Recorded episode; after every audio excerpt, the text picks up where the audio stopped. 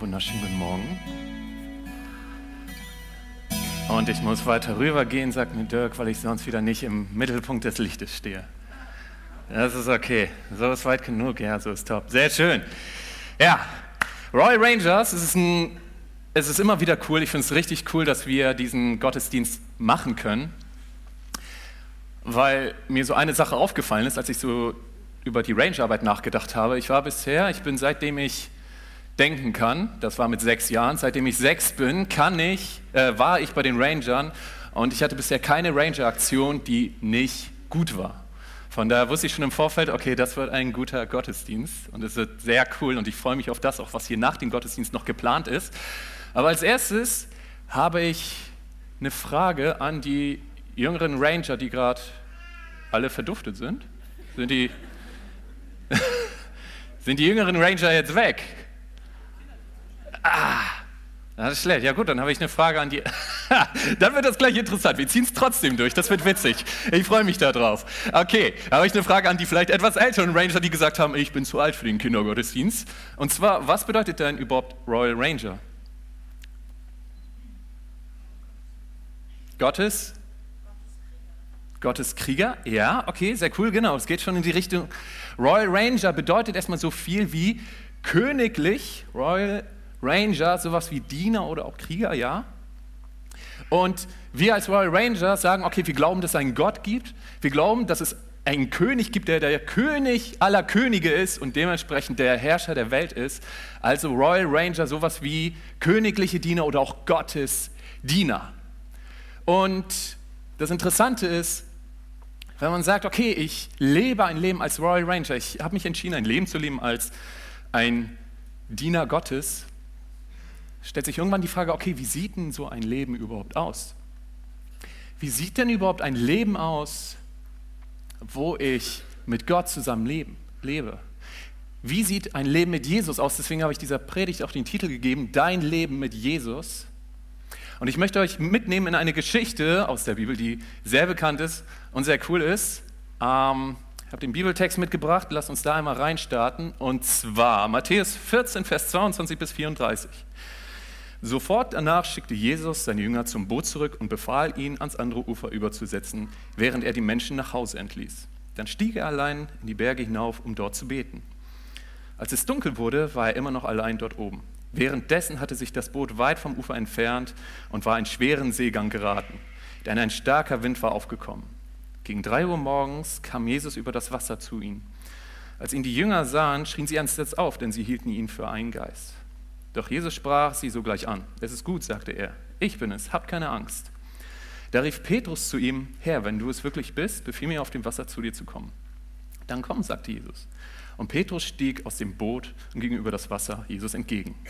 Als er sich aber umsah und die hohen Wellen erblickte, bekam er Angst und begann zu versinken. Herr, rette mich, schrie er. Sofort streckte Jesus ihm die Hand hin und hielt ihn fest. Du hast nicht viel Glauben, sagte Jesus. Warum hast du gezweifelt? Als sie schließlich zurück ins Boot stiegen, legte sich der Wind. Bevor ich jetzt mehr zu diesem Bibeltext sage, habe ich eine These. Und zwar, ich glaube, der eine oder andere, ich habe es vielleicht auch ein bisschen provoziert dadurch, dass ich sehr monoton gelesen habe, ist irgendwie so zwischendurch so etwas abgedriftet. Weil ich muss ehrlich sagen, ich kenne es und ich glaube, der ein oder andere, der heute Morgen hier ist, hat das auch schon mal erlebt. Du kommst sonntags morgen in den Gottesdienst, du siehst deine Freunde, hey, cool, lange nicht mehr gesehen und was war die letzte Woche und so, dann kommt man hier rein, es wird hier vorne was erzählt, dann singt man Lobpreis und so weiter, es ist warm hier drin, dann setzt man sich auf diese gemütlichen Stühle und jemand anderes kommt nach vorne und sagt, hey, cool, dass ihr da seid und sagt, jo, moin. Und dann sagt er, ich habe einen Bibeltext mitgebracht. Ja, schön, wieder ein Bibeltext. Oh, auch noch so ein großer Text, na super. Ja, dann fängt er an vorzulesen. Matthäus 14, Vers 22 bis 34 und fängt an. Sofort danach schickte Jesus seine Boot und seine Jünger zum Boot zurück und befahl ihnen, ans andere Ufer überzusetzen. Und ein Sturm kam auf und, oh, oh, oh, und Jesus lief auf dem Wasser und irgendwie man driftet weg und hört irgendwie nicht mehr so wirklich zu. brauchst jetzt nicht die Hand heben, aber ich vermute, dass der eine oder andere ganz genau weiß, wovon ich hier spreche. Ich muss ehrlich sagen, ich weiß es auf jeden Fall. Und um dem mal entgegenzuwirken, werden wir heute diesen Bibeltext nicht nur lesen, nein, wir werden ihn ausleben. Und dafür wollte ich eigentlich acht mutige kleine Ranger, aber jetzt brauche ich acht mutige Ranger, die zu groß für den Kindergottesdienst sind. Also, ihr dürft gerne einmal zu mir nach vorne kommen. Traut euch. Ja. Die Jüngeren werden jetzt schon, ich weiß, ich hätte jetzt hier schon eine Gruppe, kommt schon, traut euch, jawohl, sehr schön, haben wir die ersten zwei, drei, sauber, vier, weitere mutige Ranger. Ihr dürft euch von Rahl schon mal einen Stuhl geben lassen und den mit nach vorne nehmen. Ich brauche noch weitere Ranger. Kommt schon, ich sehe hier noch viele Kluften. Das Alter ist jetzt egal. Die Kinder haben euch in den Stich gelassen. Also jetzt müsst ihr das ausbaden. Und ihr dürft die hier immer so in Zweierreihen aufstellen. Genau, am besten hinten anfangen. Sauber. Top. Zwei, vier, fünf Ranger habe ich. Drei fehlen mir noch. Ja, einer fehlt noch. Ein mutiger letzter Ranger. Leon? Leon? Leon ist da hinten. Leon, komm nach vorne. Jawohl, sauber. Sehr schön. okay, genau. Ähm, ruhig noch etwas weiter nach hinten, noch etwas nach hinten durch. Und dann dürft ihr euch immer zu zweit darauf setzen, bis auf eine. Martin, magst du mein Petrus sein? Du bist mein Petrus. Und ich weiß schon, wer Jesus ist. Ich wollte so ein Spielebad mitbringen, habe ihn aber nicht gefunden. Ich brauche den gar nicht sauber. Du bist Jesus, okay? Jesus darf erst nochmal verduften, weil Jesus ist gar nicht da, wie wir gerade erfahren haben. Ähm, ihr beide nach vorne kommen. Ja, ihr seid, sitzt in der vordersten Front. Und du bist in der Mitte und ihr beide kriegt das Segel. Zack. So, sauber. Okay, Petrus, genau, du setzt dich dahin, kannst dich auf den rechten Stuhl setzen. Den anderen rechten. Jawohl, top. Sehr schön. Okay, sehr schön. Das wird gut. Ich nehme hier den Ständer noch einmal weg, damit man Petrus auch sieht. Sauber. Und jetzt wird es interessant, weil, wir gucken mal, wir gucken mal, wie spontan das läuft. Und zwar sieht es wie folgt aus. Wir haben es gerade gelesen, die Jünger wurden von Jesus ins Boot geschickt. Das sieht sehr gut aus. Und sie schippern über den See. Ohne Jesus. Jesus ist irgendwo woanders. Und auf einmal zieht ein Sturm auf. Es wird dunkel, es wird Nacht. Ja, man sieht, jawohl. es, und das Boot fängt an zu schaukeln. Es schaukelt nicht mit den Stühlen, nicht, dass sie hier noch auf die Lautsprecher knallt. Aber jawohl, es schaukelt. Und der Sturm kommt auf. Die Jünger bekommen Panik, weil sie wissen, okay, das ist ein wirklich übler Sturm. Es ist Nacht, es ist dunkel. Und auf einmal sehen sie einen Geist und sie sind komplett schockiert. Sie sind schockiert. Sie sind, ja, ihr seid schockiert. Ihr denkt, da ist ein Geist. Der Geist kommt langsam entgegen und auf einmal ruft der Geist.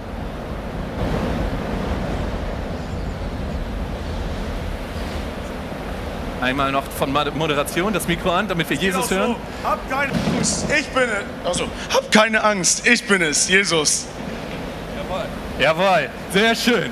Und die Jünger, okay, sie beruhigen sich etwas, okay, krass, Jesus ist aber, Jesus läuft auf dem Wasser und Petrus nimmt all seinen Mut zu, zusammen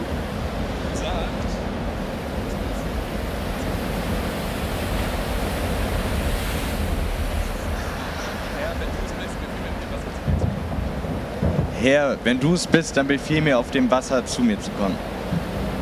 Und Jesus antwortet. Dann komm. Genau das. Und Petrus steigt, macht den ersten Schritt vorsichtig. Ja, und er merkt, okay, krass, das Wasser hält mich, macht den zweiten Schritt und Petrus läuft auf dem Wasser langsam Jesus entgegen. Doch dann schaut er auf die Wellen und er fängt an zu sinken. Er fängt an zu singen, ja genau. Petrus fängt an zu singen und er ruft. Herr, rette mich. Und Petrus, äh, Jesus kommt sofort, gibt ihm die Hand, hilft ihm wieder hoch und bringt ihn zurück ins Boot, hilft ihn zurück. Und sie setzen sich hin und als sie im Boot sind, legt sich der Sturm. Jawohl, sehr schlagartig, jawohl. Sehr schön, vielen Dank euch, ihr dürft euch wieder setzen.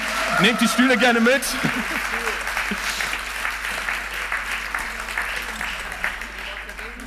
Auch da zurück.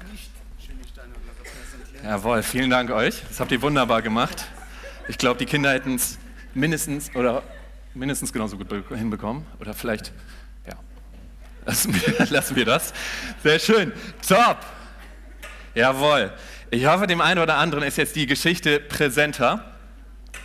Ah, und ich habe das Wichtigste vergessen. Eigentlich war der Plan noch. Ich wollte das Wasser auch noch symbolisieren, aber das, jetzt seid ihr zu weit weg. Okay, ärgerlich. Aber ich komme gleich nochmal bei euch vorbei. Das kommt noch. Ah, okay, sehr schön. Bei dieser Geschichte, die wir gerade sehr anschaulich gesehen haben, nehmen viele Prediger oft, oftmals den Fokus, dass Petrus angefangen hat zu zweifeln. Sie sagen, okay, Petrus hat den Fokus auf das Falsch gesetzt, auf die Wellen und er hat gezweifelt und er fing an zu sinken. Aber ich glaube, dass diese Story das gar nicht als Kernpunkt hat. Ich glaube, diese Geschichte in der Bibel hat einen ganz anderen Fokus. Überlegt mal, Petrus war neben Jesus der einzige Mensch, von dem wir in der Bibel lesen, dass er auf dem Wasser gelaufen ist. Und ich möchte dich heute ermutigen, und das soll heute meine Kernbotschaft sein, dass du einen auf Petrus machst, dass du mutig bist, deinen Mut zusammennimmst, den Schritt aus dem Boot tust und auf dem Wasser gehst. Und ich möchte dich heute ermutigen, frag Jesus, okay, Jesus, was ist dein Plan für mein Leben? Weil ich glaube, Jesus, ich bin sowas von überzeugt, Jesus hat für jeden Einzelnen hier einen Plan. Und ich möchte dich ermutigen, frag Jesus, okay, hey, ist das, was ich im Moment arbeite, wirklich dein Plan für mein Leben? Hey, diese schwierige Situation, in der ich gerade bin, wo ich Stress mit der Person habe, was ist dein Plan? Was sind deine Gedanken dazu? Ja? Oder was hast du mit meinem Leben vor? Was für eine, das ist eine krasse Frage, aber ich glaube, jeder sollte sich mal stellen. Und ich glaube, dass du Antworten bekommen wirst, dass Jesus vielleicht auch manchmal sagt, hey, nee, da bist du genau richtig, das läuft alles, ist alles cool. Aber ich kann mir auch vorstellen, dass an manchen Situationen dir sagt, hey, tu da mal einen Schritt aus dem Boot. Verlass mal da dieses sichere Boot, wo du dich so eingemummelt hast und wo alles cool läuft und tu einen Schritt im Glauben. Ja. Jetzt aber die Frage, okay, wie finde ich denn Gottes Plan, wie finde ich Jesus Plan für mein Leben raus? Wäre schön, wenn ich einfach so sagen würde, okay, Jesus, was ist dein Plan für mein Leben? Auf einmal kommt die große Donnerstimme und dann weiß ich, ah, okay, das und das soll ich jetzt machen. Aber das funktioniert leider nicht immer so einfach. Aber es gibt einen Vers in der Bibel, der ist sehr cool, der zeigt uns nämlich auf, wenn du deinen Fokus auf Jesus nimmst, deinen Fokus auf Gott lenkst, dann wird er dir zeigen, was für tiefe Wünsche und Sehnsüchte er in dein Leben gelegt hat. Psalm 37, Vers 4, lass uns da mal reinschauen. Da lesen wir nämlich, freu dich am Herrn und er wird dir geben, was dein Herz wünscht. Jetzt kann man natürlich den Vers so lesen, okay, er wird mir geben, das alles, was ich brauche, und dann ist alles cool. Ich interpretiere den tatsächlich ein bisschen anders. Ich verstehe ihn so, dass er mir Wünsche in mein Herz gibt und ich dann erkenne, okay, was sind tiefe Sehnsüchte in meinem Herzen? Ja.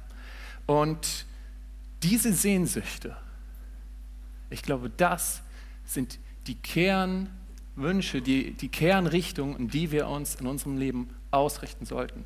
Dabei ist aber wichtig, dass wir checken, okay, ist dieser, ist dieser Wunsch jetzt, den ich vielleicht tief in meinem Herzen spüre, kommt er wirklich von Gott?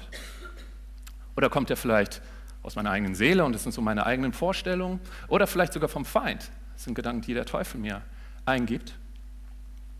Und wenn du wissen willst, okay, wie kann ich Gottes Stimme hören oder wie kann ich ihn unterscheiden, dann ist einer der besten Wege folgender, dass du anfängst oder da tiefer gehst, eine Beziehung mit Jesus wirklich zu leben, dein Leben mit Jesus wirklich zu leben.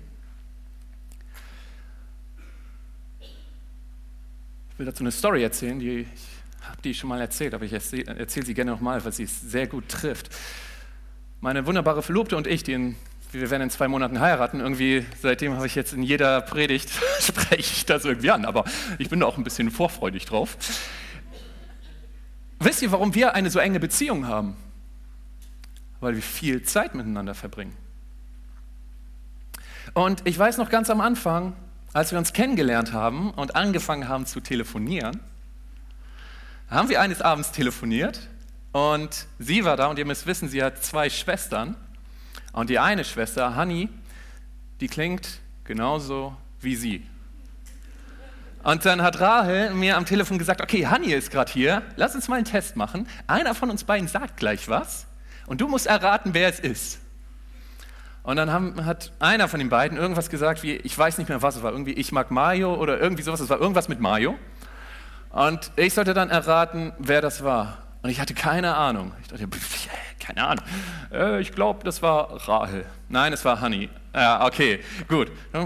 Ja, inzwischen kann ich deren Stimmen haargenau unterscheiden. Ich könnte Rahels Stimme von Millionen von Frauen unterscheiden, weil ich inzwischen ganz genau weiß, wie sie was betont, welche Worte sie gebraucht, wie schnell sie spricht und alles Mögliche. Und dadurch kann ich, inzwischen habe ich überhaupt kein Problem mehr damit, sie von ihrer Schwester zu unterscheiden. Warum? Weil ich viel Zeit mit ihr verbracht habe. Aber nicht nur das ist eine Möglichkeit zu schauen, okay, ist das, was ich gerade höre, wirklich von Gott? Eine andere Möglichkeit ist, gleiches ab mit Gottes Wort. Gott wird nie dir etwas sagen, was entgegen seinem Wort ist. Weiterhin kannst du, wenn du auf der Suche bist nach den tiefen Wünschen deines Herzens und da vielleicht ein paar Ideen hast, kannst du ins Gebet gehen. Du kannst vielleicht bei, in deinem Hauskreis mit anderen Leuten darüber sprechen, was ihre Gedanken dafür sind. Du kannst dir einen geistlichen Leiter suchen und ihn da fragen. Oder wir lesen in der Bibel, was ein paar Aspekte von Gott sind. Und die stehen in Galater 5, Vers 22. Und ich kann dir sagen, wenn Gott dir etwas sagt, dann wird es immer einen Aspekt davon beinhalten. Wir lesen in Galater 5, Vers 22, die Frucht des Geistes ist aber Liebe, Freude, Friede, Langmut, Freundlichkeit, Güte, Treue, Sanftmut, Selbstbeherrschung. Wann immer Gott zu dir spricht, wird es Aspekte davon enthalten. Und wenn du eine Stimme hast, die dir Angst macht oder wo du dich unter Druck gesetzt fühlst, wo kein Sanftmut bei ist, dann ist es ein sehr starkes Indiz dafür, dass das nicht von Gott ist. Und wenn du merkst, okay, da kommt aber eine Ruhe mit oder da kommt eine Liebe mit oder ist sanftmütig, treu, was auch immer, dann ist das ein Indiz dafür, dass du schon mal merkst, okay, das könnte wirklich von Gott sein. Und das Krasse ist, wir sehen, auch in der Bibel, was passiert, wenn wir wirklich schauen, okay Gott, was ist dein Plan und unser Leben so leben, wie Gottes Vorstellung ist für unser Leben ist. Das lesen wir in Psalm 37, Vers 5. Da steht nämlich, überlass dem Herrn die Führung deines Lebens und vertrau auf ihn. Er wird es richtig machen. Ich meine, wer von uns will nicht ein Leben leben, welches richtig ist? Aber wer kann uns schon sagen, was, das Leben, was ein richtiges Leben ist? Wie ist denn mein Leben richtig? Gott hat einen perfekten Plan. Und ich glaube, da sollten wir uns alle ausrichten. Und ich glaube, viele Menschen sind heute Morgen hier, wo Gott tiefe Herzenswünsche in die Herzen gegeben hat. Die einen haben die vielleicht früher mal gespürt, aber inzwischen durch viele, viel Stress, der dazu gekommen ist, Sachen von außen, irgendwelchen Fragen und so weiter und Zweifeln, sind diese Stimmen immer mehr in den Hintergrund geraten. Bei manchen anderen sind die Stimmen vielleicht gerade da, aber es ist keine Ahnung, okay, ja, das klingt so unlogisch oder ich weiß es nicht und ach, irgendwie, das muss doch irgendwie anders klappen, die machen es auch anders. Oder andere haben vielleicht, haben vielleicht diese tiefen Herzenswünsche, wissen es aber noch gar nicht, weil sie sich damit noch gar nicht so auseinandergesetzt haben. Okay, was sind, was sind eigentlich wirklich die tiefen Sehnsüchte in meinem Herzen für mein Leben? Man, was für eine krasse Frage.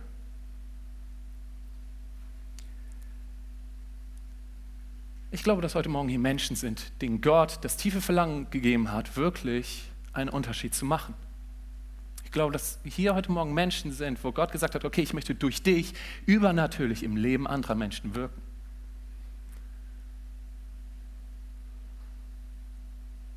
Ingo hat das vorhin so gut angesprochen, dass hier ein paar Leiter sind, wo Gott sie gerufen hat und sie haben seinen Ruf gehört. Es hat den Nagel auf den Kopf getroffen. Ich glaube, dass hier heute Morgen Menschen sind, denen Gott das tiefe Verlangen ins Herzen gegeben hat, für andere, andere Menschen mit Heilung zu dienen. Bin ich von überzeugt. Ich glaube, dass heute hier Menschen sind, wo Gott für sie einen perfekten Plan hat und sie auf eine geniale Art und Weise gebrauchen kann, die auch übernatürlich ist, wo er vielleicht auch mal dafür sorgen muss, dass irgendjemand auf dem Wasser läuft. Und ich möchte dich ermutigen, sei mutig, frage Jesus, was sein Plan für dein Leben ist. Check, ob diese Stimme wirklich von Gott kommt, ja? Und dann tu den Schritt, steig aus dem Boot. Wenn Gott sagt, hey, sprich mal mit deinen Kollegen über mich. Was für eine Herausforderung. Tu den Schritt. Tu es einfach mal. Wenn Gott sagt, hey, liebe deinen Feind, ihr könnt es sogar in seinem Wort lesen. Alter, was für eine Herausforderung, wie crazy. Tu das auch einfach mal. Und wenn du sagst, ja, wäre schön, wenn es so einfach ist, dann tu den ersten Schritt. Man. Wenn Gott sagt, hey, investiere dich in deine Familie, nimm dir mehr Zeit für sie. Investiere dich in diese Gemeinde. Investiere dich in die Rangerarbeit. Hey, herzlich willkommen. Dann tu das doch einfach mal. Was ist, wenn wir einfach mal anfangen, das, was Gott uns sagt, wenn wir das tun, was Gott in seinem Wort sagt, was wir einfach so lesen können, schwarz auf weiß? Oder in der Bibel sogar weiß auf schwarz. Wenn wir anfangen, das einfach mal umzusetzen, das wird einen Unterschied machen, es wird krass sein. Davon bin ich überzeugt. Und wenn du Angst hast und sagst, ja, aber was ist denn, wenn ich dann mal einen Schritt im Glauben mache und dann stellt sich anschließend raus, das wird doch nicht von Jesus. Ich spreche diese Person an und dann ist das doch total komisch oder was auch immer. Ja, kann ich nachvollziehen. Ist wirklich beängstigend. Aber was, was, was ist das Schlimmste, was passieren kann? Du fängst an zu sinken, ja, okay, wirst etwas nass, ja, okay. Aber Jesus der wird dich doch nicht fallen lassen. Der ist sofort da. Wir lesen in der Bibel, dass er sofort da war, Petrus gepackt hat und wieder hochgezogen hat. Du kannst nie tiefer fallen als in Gottes Hand. Mach dir das bewusst. Die Band kann nach vorne kommen. Und ich möchte mit euch nochmal diese Story von gerade etwas weiterspinnen. Das kann man in der Bibel so nicht rauslesen, aber ich finde den Gedanken trotzdem interessant. Ich stelle mir das so weiter vor. Die Jünger, der Sturm hatte sich gelegt, die Jünger sind im Boot, sie schippern ans andere Ufer, sie leben das Leben weiter mit Jesus. Irgendwann stirbt Jesus am Kreuz, steht wieder auf, fährt in den Himmel auf und die Jünger werden langsam älter und älter und irgendwann sind die Omas und Opas und zum Beispiel ein Johannes, der saß auch in diesem Boot. Und ich stelle mir vor, wie Johannes da so ist und seine beiden Enkel auf dem Schoß hat. Und die beiden Enkel sagen, okay, Opa Johannes, erzähl uns noch mal was. Erzähl uns noch mal eine coole Story über Jesus. Und Johannes überlegt kurz und sagt, ah ja, ich weiß was, die Story war cool. Jesus hat uns gesagt, wir sollten aufs Meer hinausfahren. Und mit einmal, da kam ein Sturm auf. Und die Enkel vielleicht, oh, ein Sturm, das war aber gefährlich. Ja, wir sind fast gesunken. Und auf einmal, mitten in der Nacht, es war stockfinster, es hat geblitzt, auf einmal war da ein Geist. Ein Geist. Ja. Aber dann haben wir erkannt, nein, es war kein Geist, es war Jesus, der auf dem Wasser lief. Oh, Opa, und was ist dann passiert? Ja. Und ihr kennt doch noch Onkel Petrus. Ja, Onkel Petrus. Der hat, zu, der hat zu Jesus gerufen, okay, Herr, wenn du es bist, dann sag mir, dass ich auf dem Wasser zu dir kommen soll. Und was dann passiert, Opa? Und Jesus hat geantwortet, ja, ich bin es, dann komm. Und dann ist Onkel Petrus, hat den ersten Schritt getan und er hat gemerkt, das Wasser hält ihn. Und hat er den zweiten Schritt getan und ist auch auf dem Wasser gelaufen. Was? Petrus ist auch auf dem Wasser gelaufen? Ja. Und was ist dann passiert? Ja, ein paar Schritte hat Petrus dann noch gemacht und dann ist er eingesunken. Und Jesus hat ihn dann zum Glück gerettet, hat ihn ins Boot gepackt und wir sind weitergefahren. Und dann stelle ich mir vor, wie so eine Pause ist. Und nach so ein paar Sekunden einer der Enkel so, Johannes fragt so, sag mal Opa, Warum bist du eigentlich nicht aus dem Boot gestiegen? Es waren zwölf Männer in diesem Boot. Nur ein einziger ist ausgestiegen. Ich möchte dich ermutigen, sei du dieser Mann oder sei du diese Frau. Wenn Gott dir sagt, hey, geh einen Schritt im Glauben, steig einfach mal aus dem Boot, dann tu das.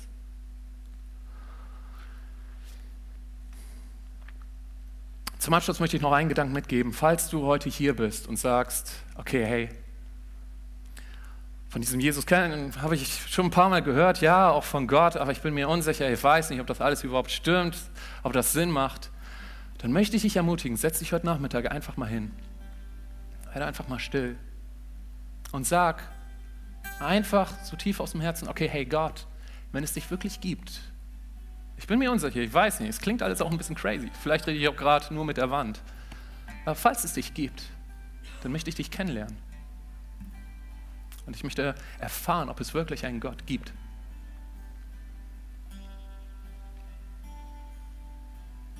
Und fang einfach mal an, von tiefstem Herzen zu schauen, okay, ist da, ist da was? Oder schau einfach mal in die Bibel. Und schau, schlag dir einfach mal auf und schau, ob da irgendwas ist, was dich anspricht. Ich kann dir aus eigener Erfahrung sagen, dass das die ersten Schritte sind für das Unglaublichste und Großartigste, was du in deinem Leben erfahren wirst.